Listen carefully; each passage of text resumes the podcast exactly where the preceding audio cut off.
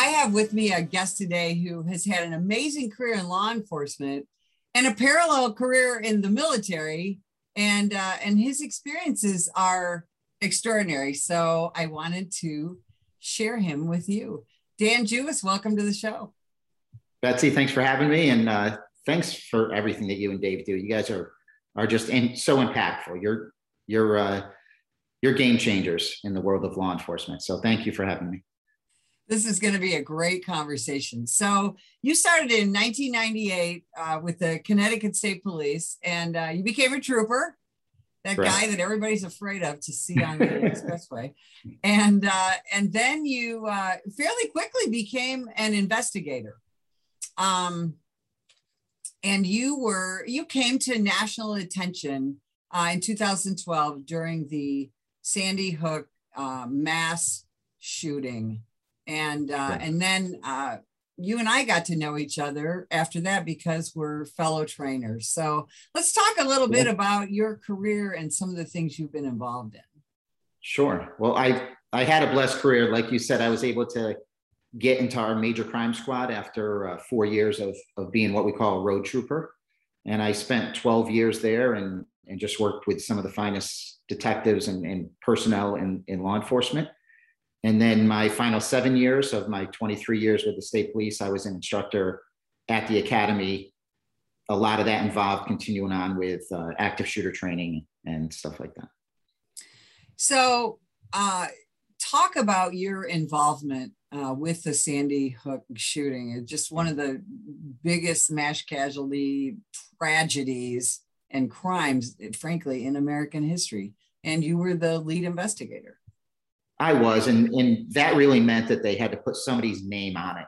You know, this was it was uh, 26 different agencies that responded and assisted not only that day but in the investigation afterwards. Which it took us a full year to do the investigation for Sandy Hook and so we just had a, uh, a, a, very tight, we were fortunate. It was one of the best teams I've ever worked on. Our team that, that worked on that Sandy Hook shooting. And, and more importantly, I think the response, the investigation afterwards. Right. And it, it that investigation was, you know, although of course the offender was uh, known, you had so many victims. Um, and then you had so many family members, you had politicians, you had extraordinary international media presence. Um, how do you begin to deal with that and do your job as an investigator? Yeah, we uh, we certainly when we got initially got called out, and I, I know I share the feelings of most of uh, my my coworkers is you know, 2012, we were told it was a school shooting. Our first thought is certainly not Sandy Hook. And then even when we told that it was there were two victims, which most likely was when they were able to see that that the principal and the school psychologist were in the hallway. Is as big as that would have been for us, we, you know, that was something that we investigated. We investigated homicides as tragic as it was. And then once the number went to 26 and we knew that involved first graders, uh, we just knew we were in a place we had never been before and um, you know many of us were were in shock but we were also robotic and that that's where our training kicks in. And we started doing our investigations and following leads and that's what we're trained to do. Right and you had to be uh, very methodical unemotional um, and incredibly thorough uh, while you have all this media chaos around you, and you have, of course, parents and family members, um, you know, who want answers, who want to see their their kids, um, who want to see where they died um, or were injured. I mean, just so much, and and I think I don't know that Americans really understand the toll that that takes on the police officers and the other first responders involved because of rightfully so we're thinking about the victims and their families and things like that but this takes quite a toll on first responders doesn't it it does for personnel that are used to dealing with tragedy this was just a whole different place. And like you said, we knew pretty early on that it was basically a documentation type case because somebody was not directly going to court because of this, which puts us in a different place. But we very quickly shifted our focus from, from just solving a case or figuring out what happens to really figuring out what was going to be best for the victims, the victim's family, and, and even that community. And it still led us back to the same place, which is trying to understand exactly what happened because there's a therapeutic need for them to actually have that. Some of the challenges that we had were the fact that in 2012, we didn't have surveillance video to just go look at. You know, first graders didn't take out cell phones and record things, nor did the shooter go into a, a heavily populated area where there was a lot of survivors and witnesses. So we were absent video, we were absent eyewitness IDs mostly. And we were also absent a lot of that crime scene processing that we would normally use to recreate a scene because of the fact that hundreds of what I'll call first first responders went through that scene. And because of it, it was so disturbed by the time we actually got to it that even that information had to be taken with a grain of salt. So, so there was a lot of obstacles uh, in front of us about trying to figure out what exactly happened.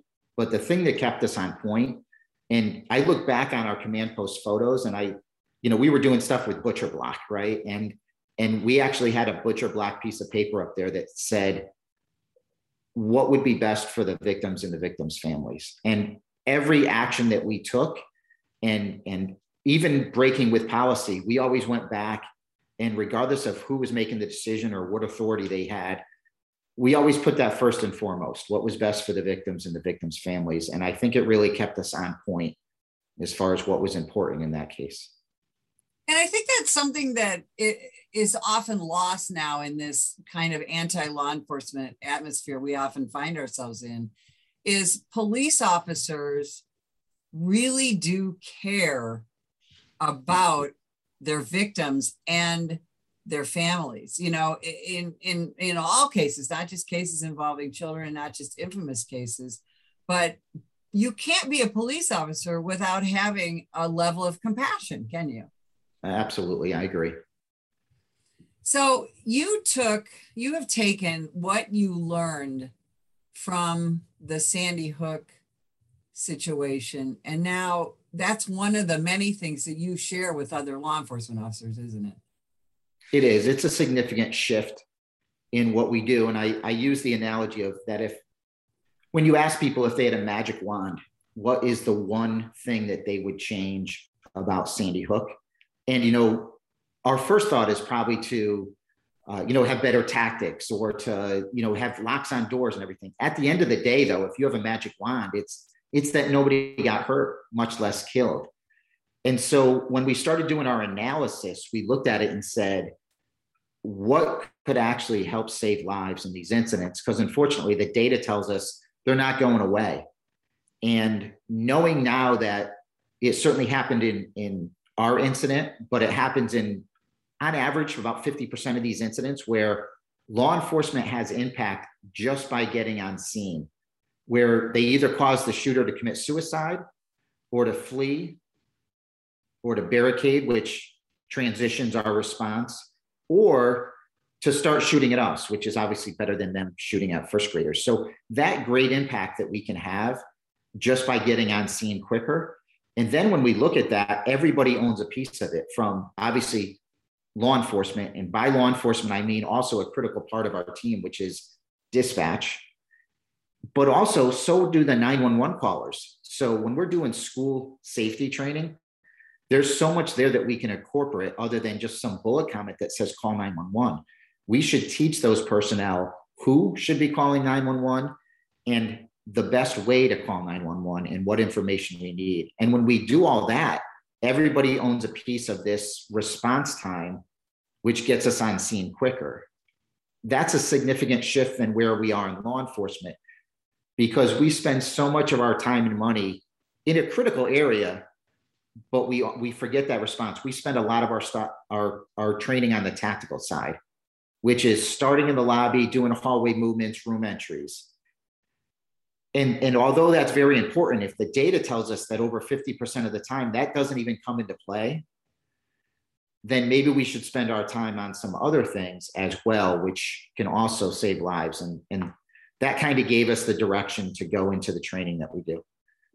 And that's an outstanding point, and I and I want to drill down on that for just a minute, um, because first of all, uh, first responding dispatchers, law enforcement dispatchers, um, are an amazing part of our team, yeah. and we in fact we call them the forgotten first responders because very Absolutely. often they don't get the recognition. They often they don't get the training um, when we're like because like you said when we're talking about school shootings as police officers it's often all about tactics and it's and, and we we fail at the first contact level very often not fail at it we, but we don't train for it but also because we have a lot of um, civilians watching this what do you want to see? What do we want to see law enforcement from someone on the scene of an active shooter or uh, you know a, a, school shooting incident like sandy hook? What do you want those 911 callers to do in the immediate um, sure. response? You know these scenes are so significantly different than so many other calls that we would normally take but the most important piece of information that they can give to us is where's the killer? And it may sound like it's so simple but unfortunately you can you can go into youtube and find uh, a number of calls from people caught in these horrific situations and they're trying to tell us why they got fired or the person's name or how many guns they have or or how many people are injured.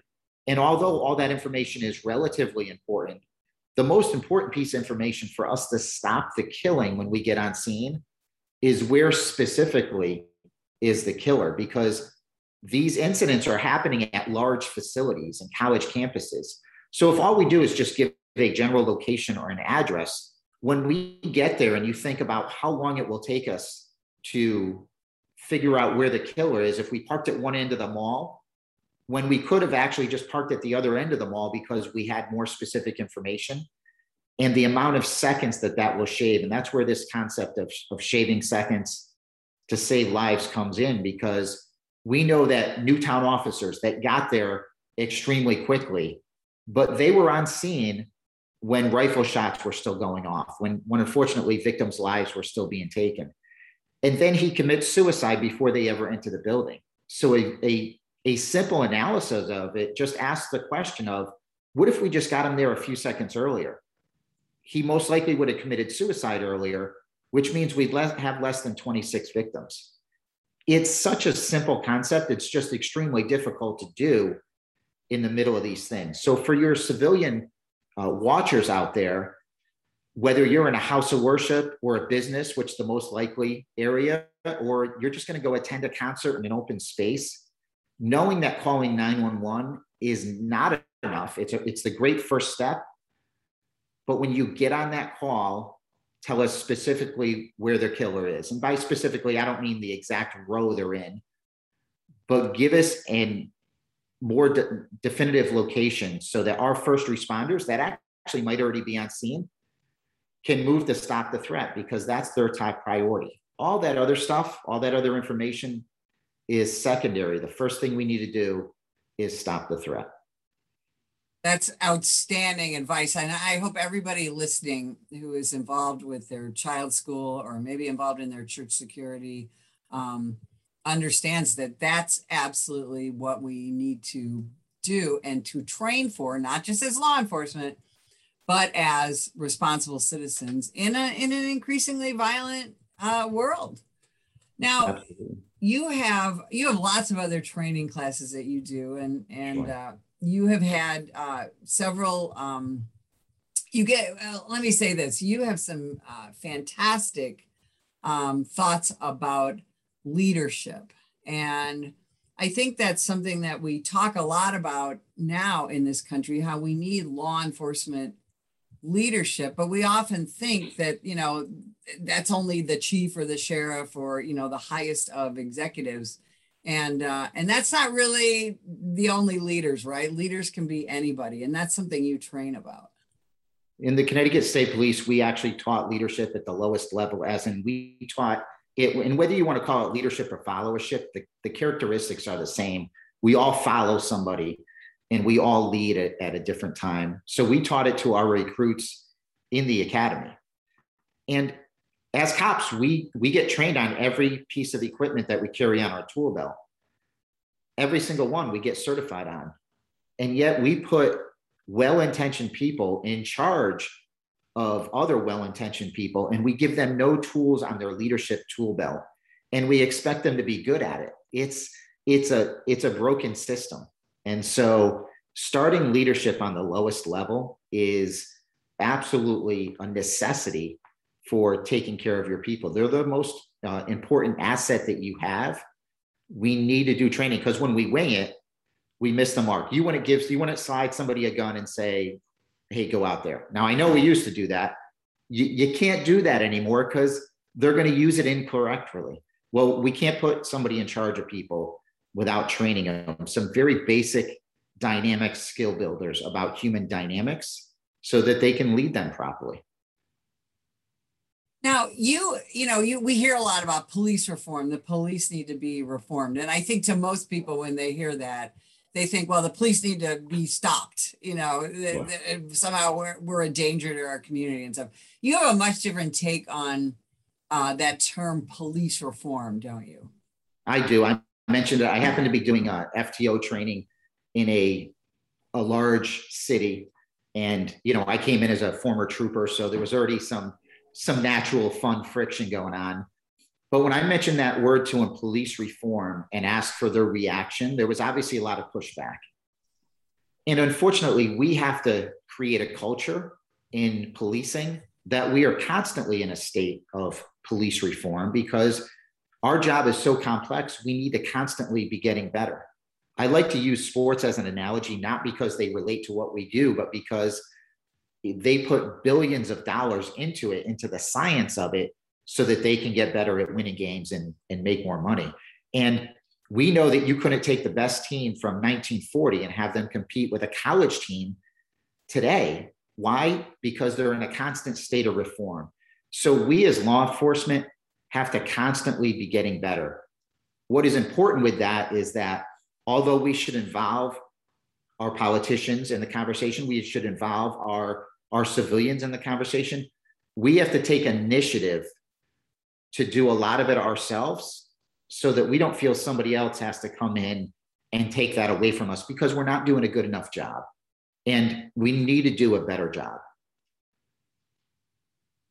Do we balance that with um, uh, let me first say, with making sure our police officers um, also feel valued, that they feel, um, you know, that they don't. We see so many police officers now who are either leaving or going to smaller towns, or or we have police officers who have terrible mental health issues, whether it's addiction or um, even uh, suicide. We're we're still seeing police suicides on the rise. How do we balance all that? That is, it's it's probably our greatest challenge today is is not the tactics. It's this mental health dilemma, especially when we are in the sights of of so many. We know that there's a a media spin that, for whatever reason, has painted police officers in a bad light, and, and that's a shame. So that mental health aspect is another thing that we've pushed down to the lowest level. We had instructors that went to an MBSR, which is a mindfulness-based stress reduction course that was put on by a instructor at Yale University. And what she taught us was invaluable to help reduce and manage the stress that we're in. And for some of us, the greatest stress we're in is not just the scene itself, but it's how we're viewed, how our actions are viewed and analyzed afterwards. And so, not only knowing the purpose, the true purpose of your profession, but having some of that physiological knowledge so that we can actually prepare ourselves ahead of time, manage ourselves in the middle of these incidents, and then continue to manage ourselves afterwards is absolutely a lifesaver.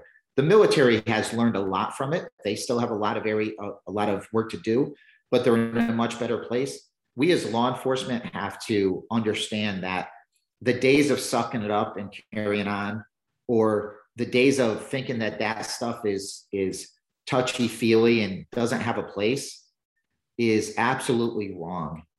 There are so many different tools, and different tools work for different people at different times. But mental health is one of the biggest killers of law enforcement, usually at our own hands. So we have to learn how to take care of our people, and that should start at the ground level in recruit training. Right, and that's something, and I know you believe strongly in that. That that training at the academy level is a lot more than just here's how to drive a car, here's how to shoot a gun, here's how to handcuff a guy, isn't it? It's just tantamount to setting a good base for that police officer to go, you know, not just graduate the academy, but to go on for the next 20 or 30 years being a, a healthy, productive, well skilled cop. Correct. In law enforcement, we're so reactionary. And by the nature of our job, we have to because for the majority of the calls, we have to wait for the call to come. Dan, where can people find you?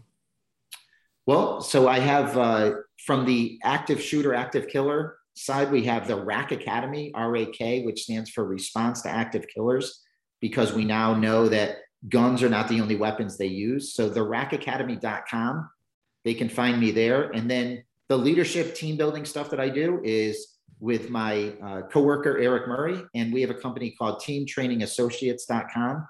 And you'll find our leadership and team building training there.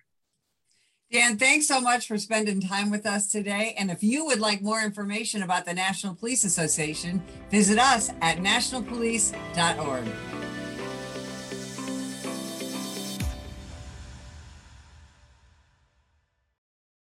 Put the gun down! Put the gun down! Last year, law enforcement officers were involved in hundreds of thousands of use of force incidents. A use of force incident is when an officer must use nonverbal tactics to gain control of a dangerous situation. Put the knife on the ground. In many cases, officers have no choice but to use force when a suspect doesn't comply with a lawful order. Use of force is always ugly. No one likes it, especially police officers. Together, we can help de escalate these dangerous encounters.